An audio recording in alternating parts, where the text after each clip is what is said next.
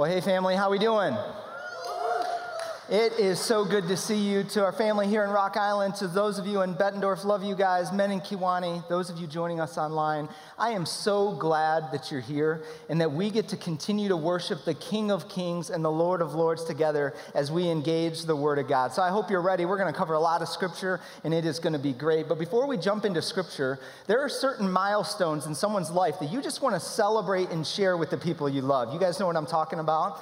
Well, Jesse and I, my wife and I, had one this last week in which we celebrated 10 years of marriage. Now, that is awesome. She still thinks I'm funny most of the time, and she deals with my morning breath. And so uh, I have a picture of the two of us here on our anniversary. Uh, last Friday, July 7th, uh, you can see she is as beautiful as ever. In fact, it was on this beach. This is roughly the time that we got married. Uh, she agreed to another 10 year contract, and so I'm pretty thrilled with that. Um, and so some of you are like, hey, especially ladies, show us the picture of the big day. Okay, well, here's one picture of us uh, here on July 7th, 2007. And I know exactly what you're thinking. You're thinking, well, that's cute that they let middle school kids play dress up. But that is not what happened. All right, this was our wedding day, and um, I remember just like yesterday, my bride, the doors opening, and her coming forward. And I got to tell you, I love her as much, if not more, now than I even did then. And marriage is a lot of work, but man, is it worth it. It is worth it. In fact, uh, you see here, I happen to have some hair, and I. And I wasn't the only one in the building that was a good looking guy with hair. Let me show you another picture here. See if you recognize this guy in the middle. If you're a guest, that is our senior pastor, Sean Cosson. And this is digital evidence that he had hair, all right? And so now I probably have made a mistake showing that to you, but I'm already digging holes, so I might as well show you one more. Check this picture out. Here he is on the on the your right and on the left, that's his bride, Beth Cosson. Now I'm really in trouble. Um, but it's a good thing that we're talking about faith this weekend because I have great faith that my physical well being will be intact once they see this message online uh, later this week. Or I have faith in our tech team and their ability to edit that out. So either way, We're talking about faith today, and it's a good thing we are. So I encourage you, grab your teaching outline as we get ready to engage Scripture together today. And whether you uh, engage Scripture in your Bible or if you use a device, I encourage you to grab that. Like I mentioned, we're going to jump into a lot of Scripture together today. Now, as a church family, over the summer, we've been taking time to take a look at great giants of the faith, those that we find in Hebrews chapter 11. All right? And faith in those in that dynamic is defined as this in Hebrews chapter 11 verse 1 in which it says faith is being sure of what we hope for and certain of what we do not see. Sure of what we hope for and certain of what we do not see. And it's this, this faith is what the ancients were commended for. Now, we've already had a chance to look at four of the ancients, or the giants of faith that Hebrews 11 goes on to list. We've looked at Abel, and we've looked at Noah, and we've looked at Enoch, and last weekend we looked at Isaac. And today we're going to have a conversation about a guy named Jacob. Now, Jacob is somebody that I think many of us will resonate with. In fact, this week in my prayer closet, as I was uh, preparing for this message, the more I dug into Jacob's story, there were moments where I just broke out in thanksgiving and worship for what God has done in my life. God has transformed me into a man who is on a radically different path to who I am today. And so there were moments in which I was just thankful. But I also have to tell you, if I'm being fully transparent, there were moments where I was just broken. Where God put finger, his finger on areas in my life where he was saying, Justin, I'm calling you to greater faithfulness. I'm calling you to greater obedience. And those moments for me were painful, but yet beautiful. And it's my hope today as we look at Jacob, that God will continue to speak that way to me and that he'll speak that way to us so that we can become great giants of the faith. And so today we looked at Jacob. And in Hebrews chapter 11, verse 21, this is what we find out about Jacob. It said, It is by faith that Jacob, when he was old and dying, blessed each of Joseph's sons and bowed in worship as he leaned on his staff. It was by faith that Jacob, when he was old and dying, blessed Joseph and his sons, and then he bowed in worship while he leaned on his staff. And we get this picture of a man who is at the end of his life. He's, he's nearing death. He's surrounded by his family, and he is reflecting back over his life in worship. And it reminds me of a, a scene uh, in really an impactful moment in my life as a follower of Jesus, and certainly in ministry, which about eight or nine years ago, I was a uh, student ministries and worship pastor in Kalamazoo, Michigan. And there was one day my phone rang, and uh, the mother of one of my students had called me, and she said, Justin, my dad is on his deathbed, and he's within minutes, maybe hours of his death. And she said, It would mean a lot to my daughter and to me if you would come and visit us.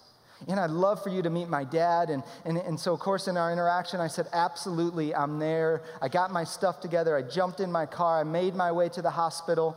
All right, I, I come through the doors. I get in the elevator. And as the elevator's going up, I'm, I'm playing in my mind different scenarios because I don't know what I'm about to walk into. I mean, I'm certain that there's going to be sadness, that there's going to be tears, there's going to be heaviness, there's going to be sorrow, but I have no idea what state he's going to be in. What's the family going to be like? And so I'm playing scenarios through in my head and I'm, I'm kind of rehearsing how I'm going to respond. That's kind of what you do in the elevator, all right, as a pastor. And so I'm coming up, I, the doors open, and I walk out into kind of the little lobby area. And then as I make my way and turn down the hallway that his room is going to be in, I hear something really bizarre. I hear singing. Now, I've never heard singing in the hospital before. And so I thought to myself, that's a little different. But I said, okay, I'll, I continued to walk. And as I made my way down the hallway, I got closer and closer to this room that the singing was coming from. And I could hear the lyrics, and they were, they, they were, they were singing a hymn. And it was a hymn about God's faithfulness and God's goodness. And, and I thought to myself, like, wow, that's really neat. And then as I got right next to the door, I looked up at the door, at the number tag on the door, and I realized that this was the room that I was going into. This was the room that I, this family was in. And I walked in the door, and there were family members surrounding his bed. There were groups of two or three trying to like huddle around a hymnal to, to read the words. And then I looked at, at Ray, is his name. I looked at Ray in his bed in his 80s within hours of his death, and he is belting out these hymns from memory. And for an hour and a half, we sung hymn after hymn after hymn. And then when the hymn was done, he would start to tell stories. And, and he recounted stories of God's faithfulness and how God had blessed him. And then we'd sing another hymn. And then he'd come back and he, he'd talk about moments and dark, hard moments of his life and how he looked and it felt like God wasn't there, but then he'd encounter Jesus amongst the midst of them. And then we'd sing another song like, Great is Thy Faithfulness. And then we'd come back and he'd start to share how God had changed his life life. It was almost like he was communicating, I haven't always been a great man of God, but man, am I thankful for the grace in Jesus. And this went on for an hour and a half, maybe two hours. And finally, I got to a place where I, I prayed for Ray, and then I looked Ray in the eye and I said, Ray, I can't wait to see you again. You see, that's the hope we have because of Jesus, that I'm going to see Ray again. And then I gave my hugs, I said my goodbyes, I walked out into the hallway, and deep within me there was this stirring and this longing to say, at the end of my days, I hope that I am praising and worshiping my God just like Ray was that day. And it's that visual, that moment marked me. And it's that visual when I read here about Jacob surrounded by his son and his grandchildren, who, by the way, are representations of God's faithfulness to him. We're going to look at Joseph next week. But as I, the visual I see of him with his grandchildren and his son, and him bowing and, and leaning on his staff in worship, that I see. You see, as we look at Jacob together today, there's one thing I really want us to see and to really understand, I want us to grasp, and it's this that authentic faith changes us. Authentic faith changes us.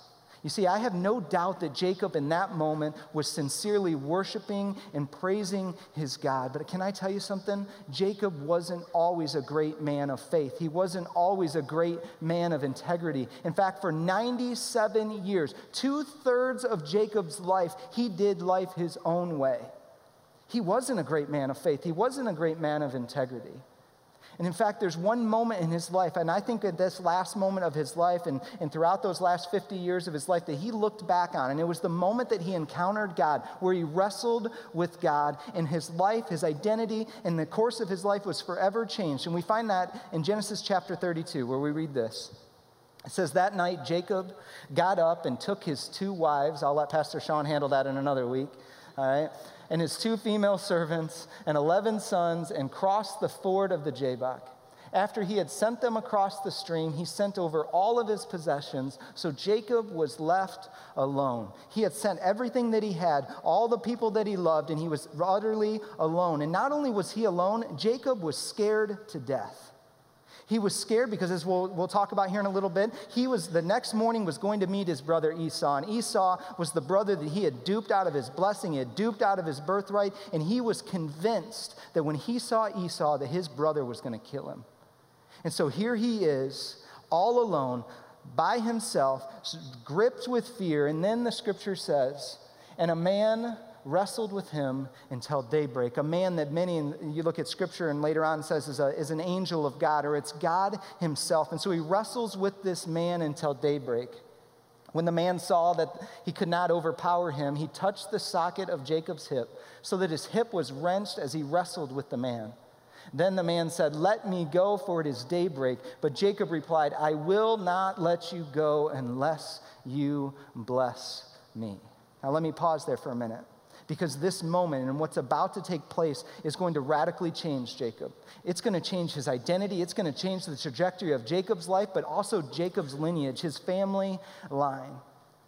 But it's fitting to me that Jacob's interaction with God, in which his life is transformed, happens in the context of a wrestling match. Because Jacob, his entire life, did nothing but wrestle and struggle and claw and try to get ahead. In fact, the first time we see Jacob in scripture, he's struggling, he's wrestling, and he's not even out of the womb yet. In fact, check this out Genesis chapter 25, we read about it here. Verse 21, it starts. It says, Isaac prayed to the Lord on behalf of his wife. Time out. If you are married, I hope you're praying for your spouse. And if you're not married and you're saying, I want to be married, don't wait till you get married to pray for him. Pray for him today. All right, so Isaac is praying to the Lord on behalf of his wife because she was childless. And the Lord answered his prayer. And his wife, Rebecca, became pregnant. And you better believe there was great jubilee, right? And they find out she was pregnant after years of infertility. I can imagine the celebration and the worship that took place in that moment. But then the babies jostled, they wrestled within her. And she said, Why is this happening to me? So she went to inquire of the Lord. So she finds out she's pregnant. She is stoked. She's pumped. And then the babies begin to wrestle within her. And so she says, I'm going to go to God. I got to figure out what's going on here. So she go, goes to the Lord, and the Lord tells her, Listen, you have two nations within you, and they are wrestling and they are fighting. And indeed, they will fight and wrestle the rest of their lives. But she said, and God said, Don't worry. They're both going to be strong. They're both going to be blessed. But know that the older son will serve the younger one.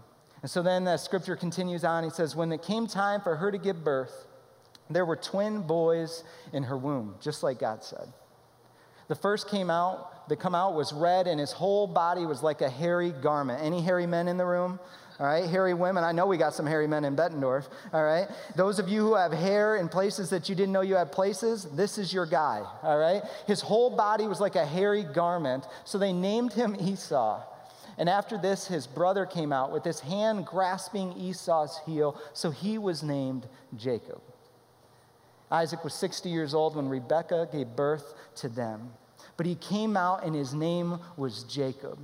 He was grasping onto the heel of Esau. It was almost as if, even within the womb, even with, before Jacob was even born, that he had this innate knowledge that he, if he could just get out five seconds, 10 seconds quicker than this other thing that's in there with him, that he would be blessed, that there'd be special uh, privilege and blessing in that. It's almost like Jacob knew in the womb that if I could just get out before Esau, then there is a special birthright, a birthright which means I would be the authority figure in our family, in our generation. It's as if he knew if I can just get out before him, then I get a double portion of the inheritance. And not only do I get that, I get a special blessing. And from the moment in the womb, we see Jacob wrestling and fighting, and even to the moment in which he's born, grasping the heel of his brother. You see, Jacob means grasper of the heel or heel grabber, supplanter in his whole life, starting right here in the womb, we'd see Jacob do that. Scripture continues to give us a little bit of a glimpse of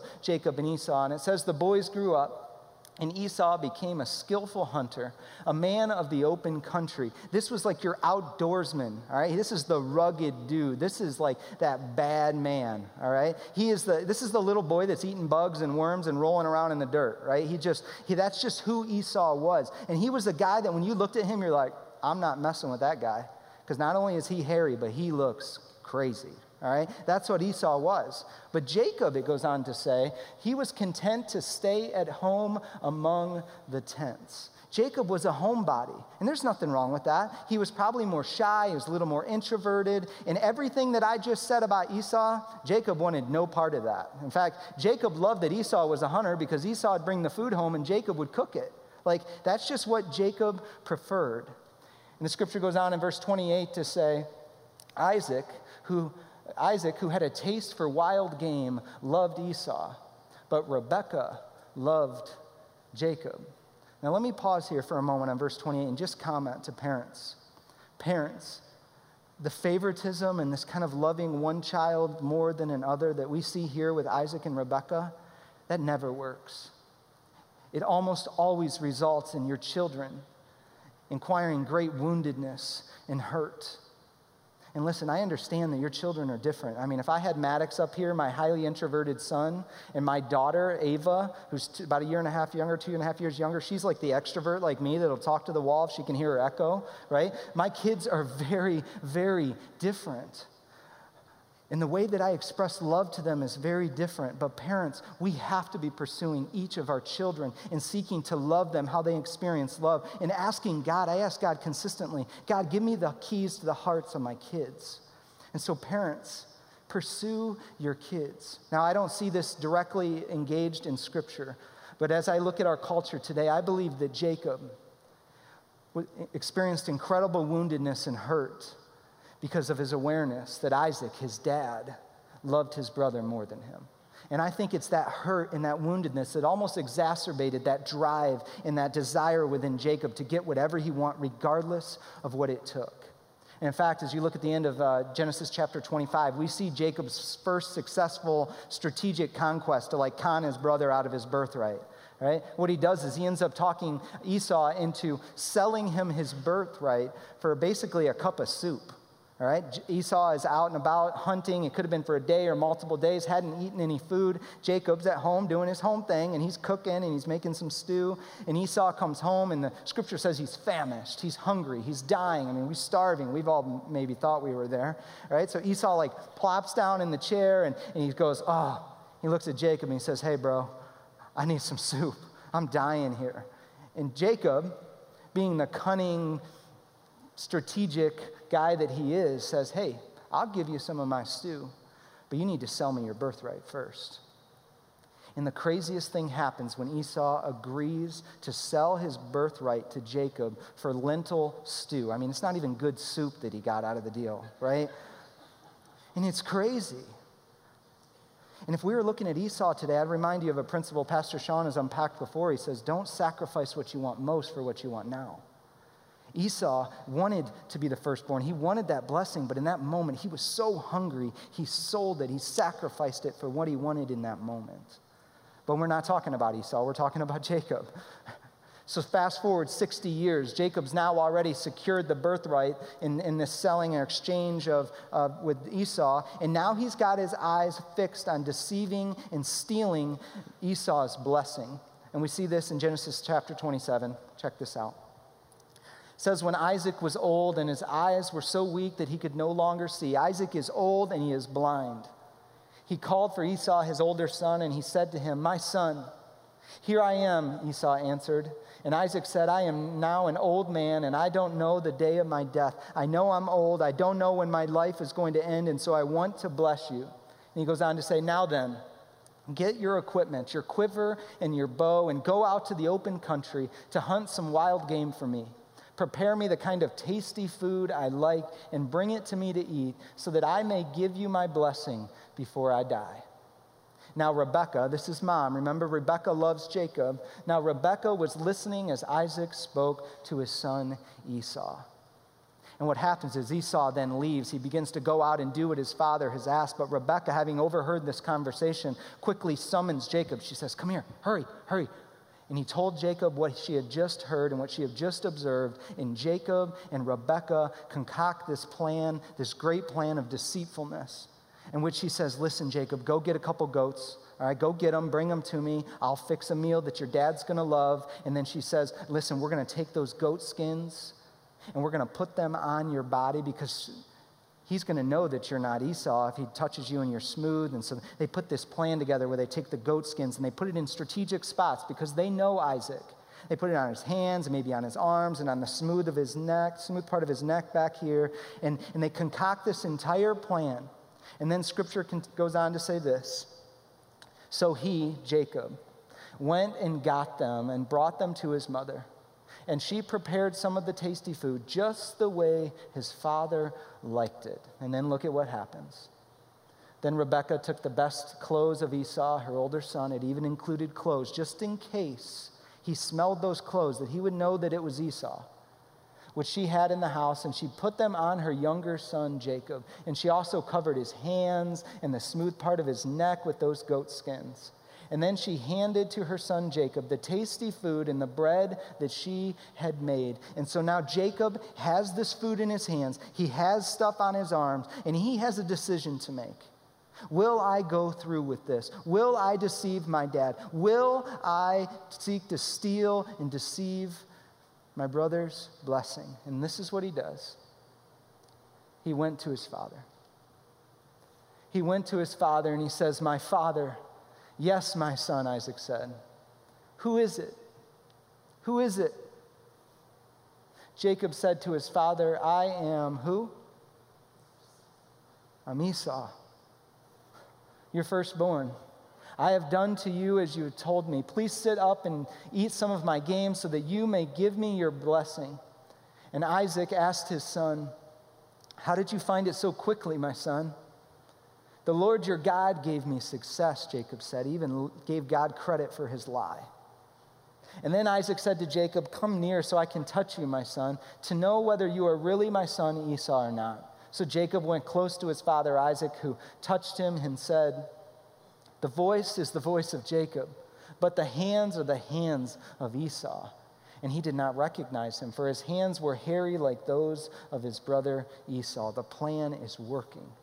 So he proceeded to bless him. Are you really my son Esau? He asked. I am, Isaac replied. And then he said, My son, Bring me some of your game to eat, so that I may give you my blessing. And so Jacob brought it to him, and he ate it, and he brought some wine, and he drank. And then his father Isaac said to him, Come here, my son, and kiss me.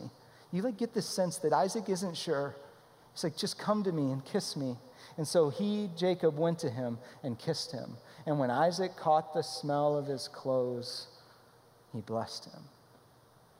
This is mind boggling to me. It's heartbreaking, really, that Jacob, so desperate to get what he wanted, that he would stoop to the very level of deceiving his dad. And not just deceiving his dad, lying and giving God the credit for it. I mean, it's mind boggling to me.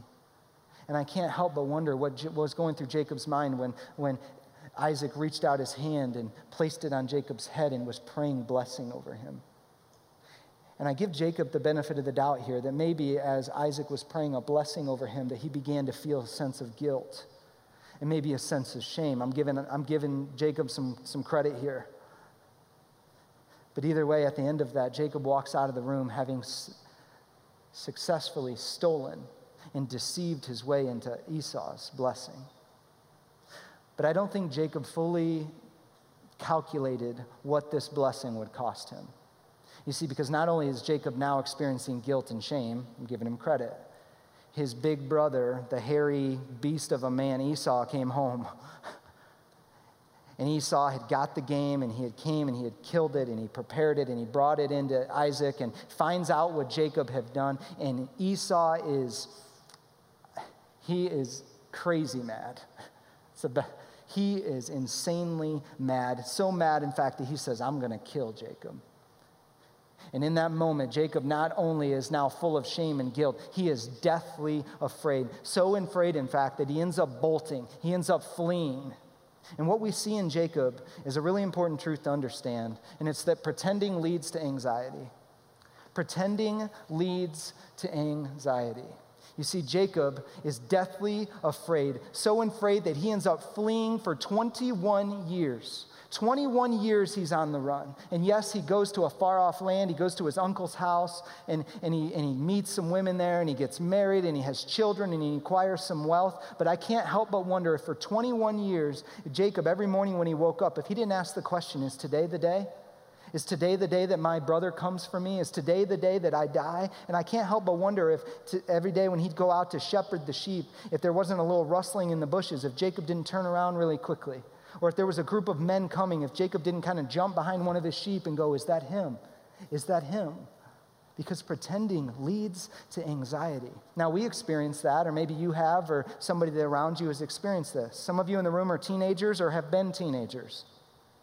And at some point, you told your parents you were going to stay at someone's house when you really were going to do something else. And there was a little part of you that was like, man, I hope I don't get caught right? There's a little bit of fear, a little bit of anxiety there. Some of you, or maybe in the workplace, know of someone who, who kind of pretended to be a model employee that was going above and beyond and checking all the boxes when really behind the scenes, they were cutting every corner they could, or maybe even taking a little bit extra for themselves.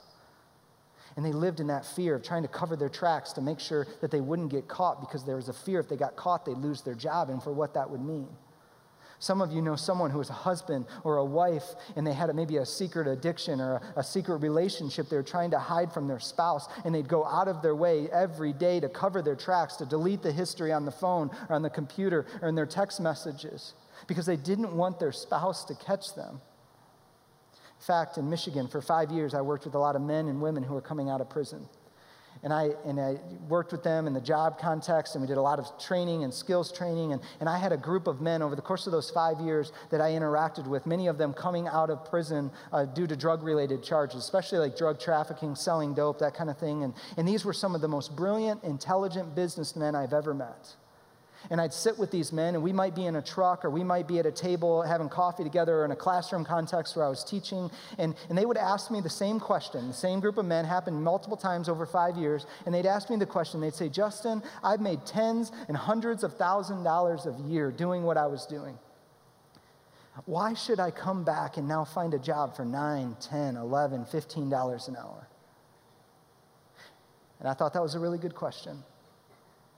And so then I look at them, and of course, these were men who at some point had walked into relationship with Jesus, and we celebrated that. So I could talk to them about being faithful and being obedient. But what I did is I asked them a question. I said, Let me ask you, how did it feel to have to live your life everywhere you're going, looking over your shoulder, making sure nobody's looking, making sure nobody's following you?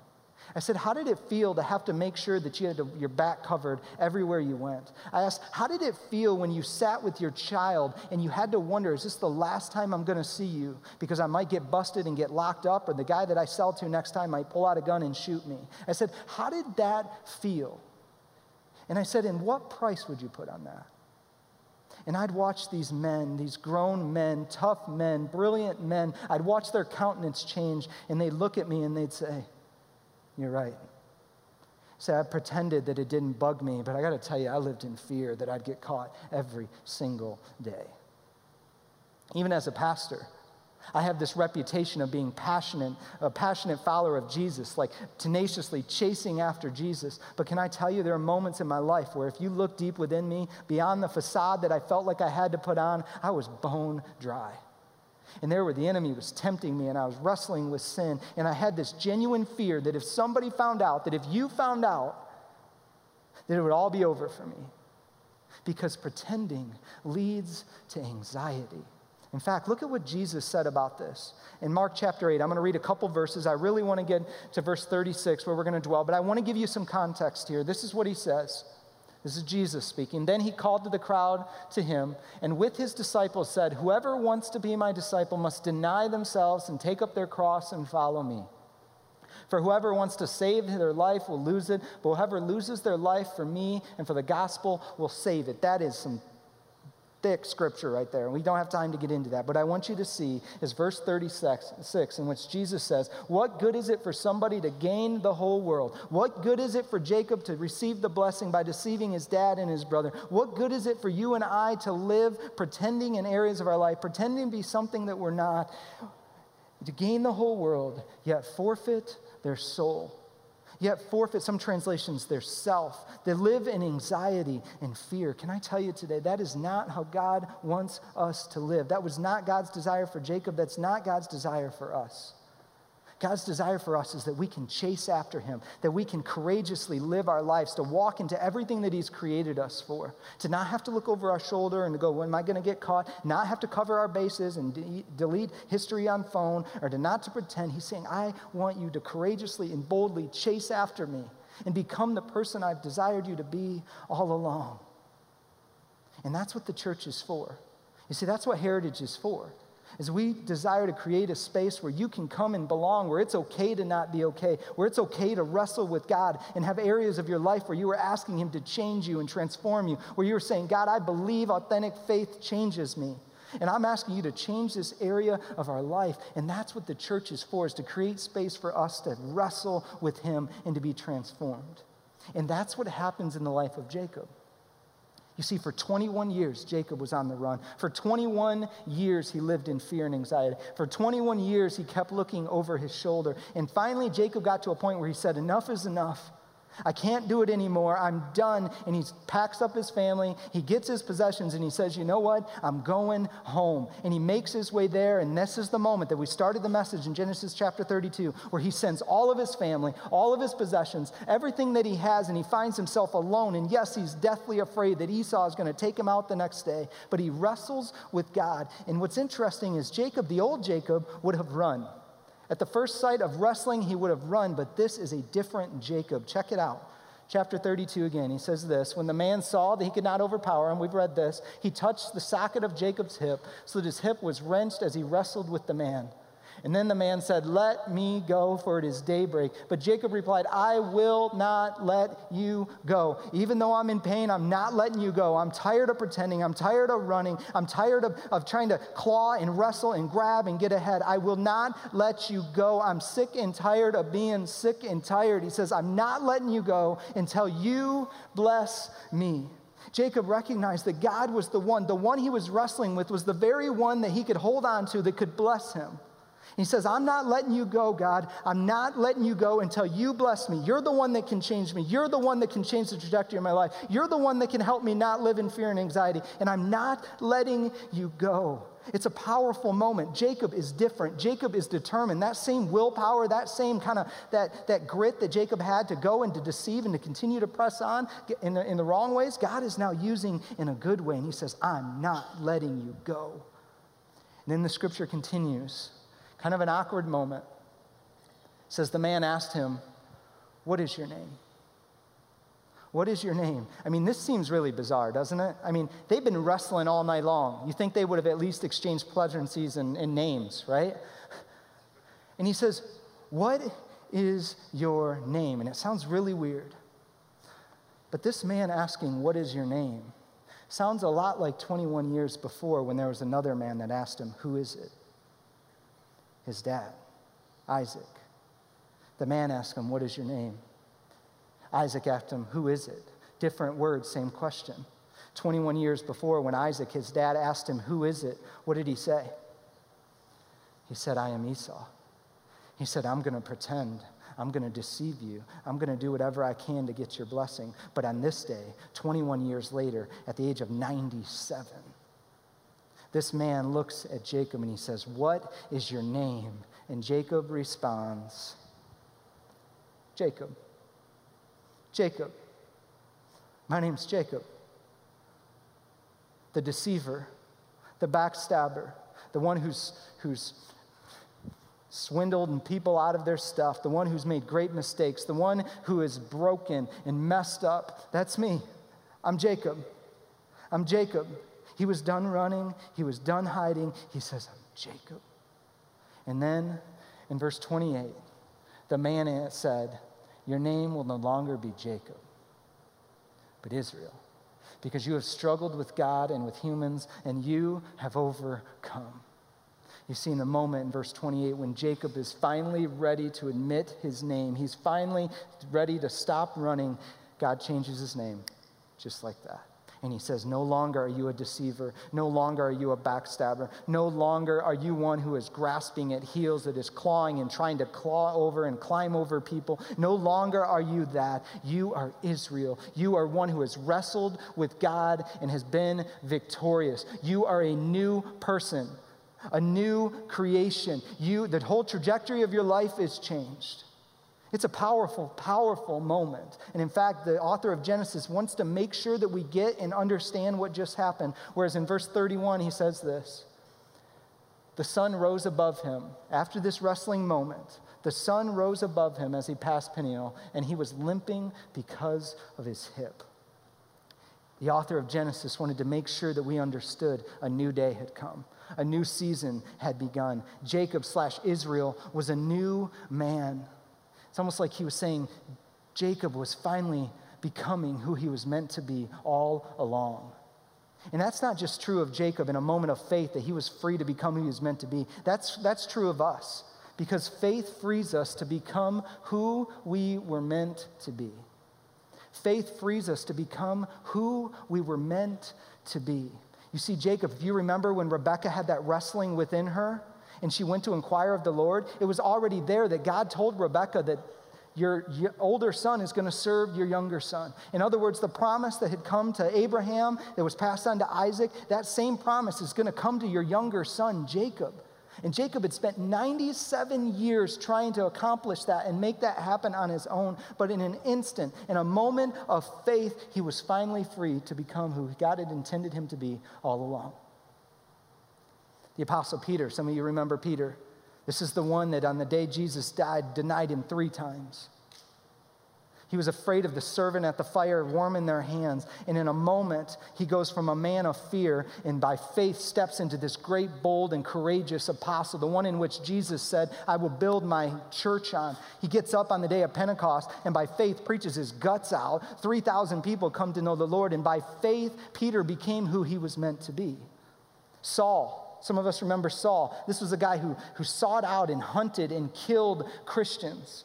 And after an interaction with Jesus, his life is transformed. And through faith, he becomes Paul, the greatest missionary church planner to ever walk the earth. By faith, Paul became who he is meant to be.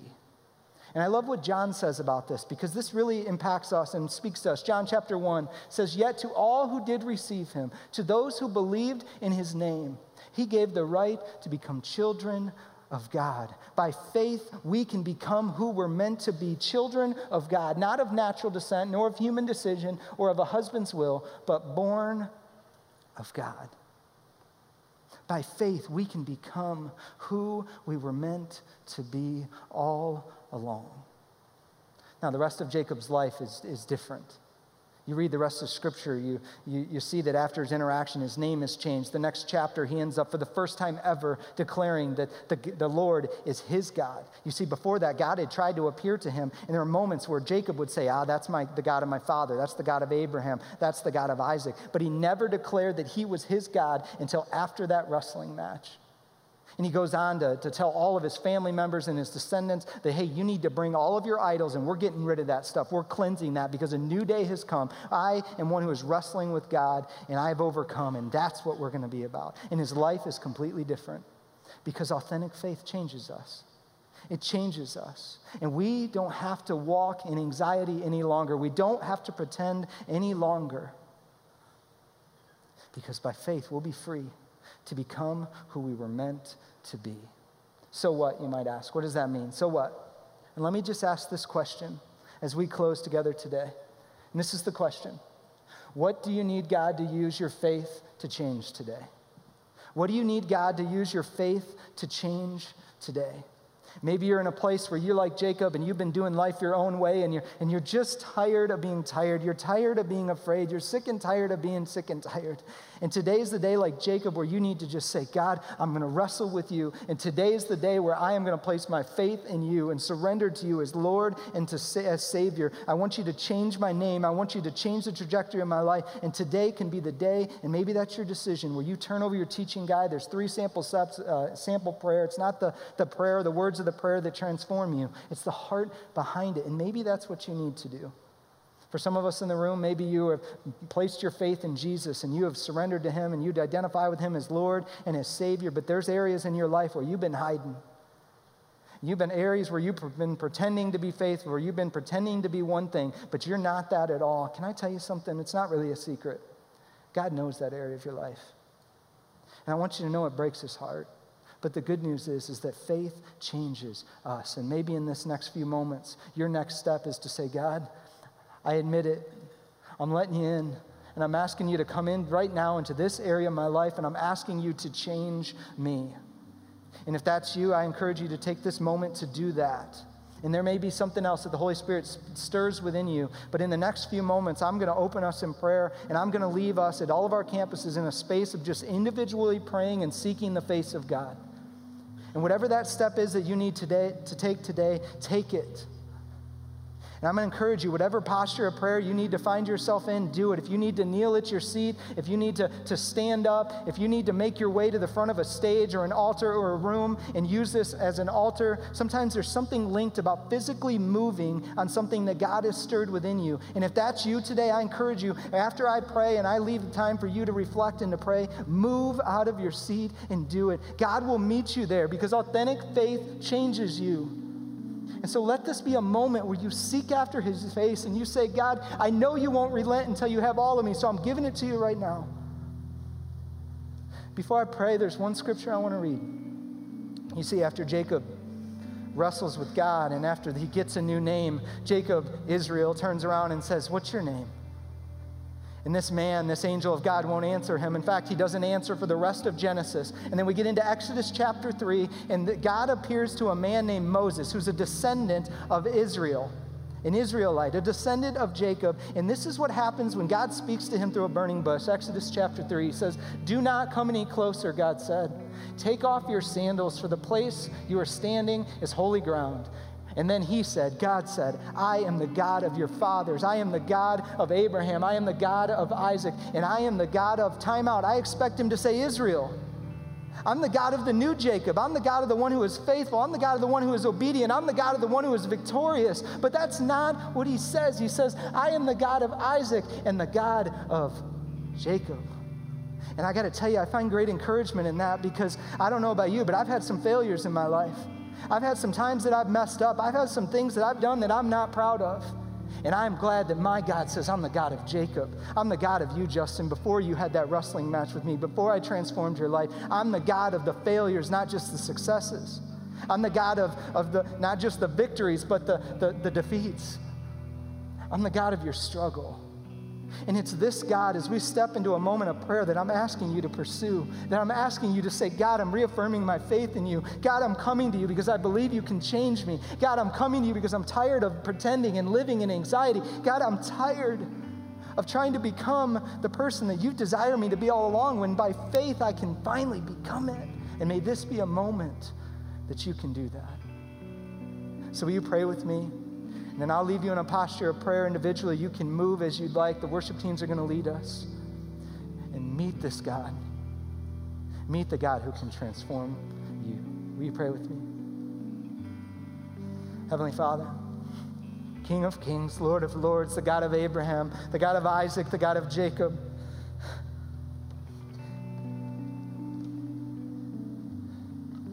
We believe by faith we can be changed. Every part of us, God. Our very identity, our very name, the trajectory of our life, God, we believe by faith that you can change every area of our life. And God, in this moment, I pray that you do that. God, for my brothers and sisters and myself right here, God, I pray that you'd hear our cry. You know, Lord, I'm thankful that you're relentless that you won't relent until you have every part of our life. And so, God, I pray today that today would be a great day of rejoicing and celebration as some who have been running from you, doing life their own way, step into relationship and by faith in you, Jesus. And God, may this be a day where great freedom takes place.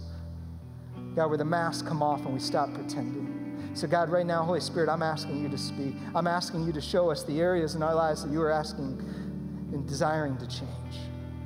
So, meet with us now, we pray.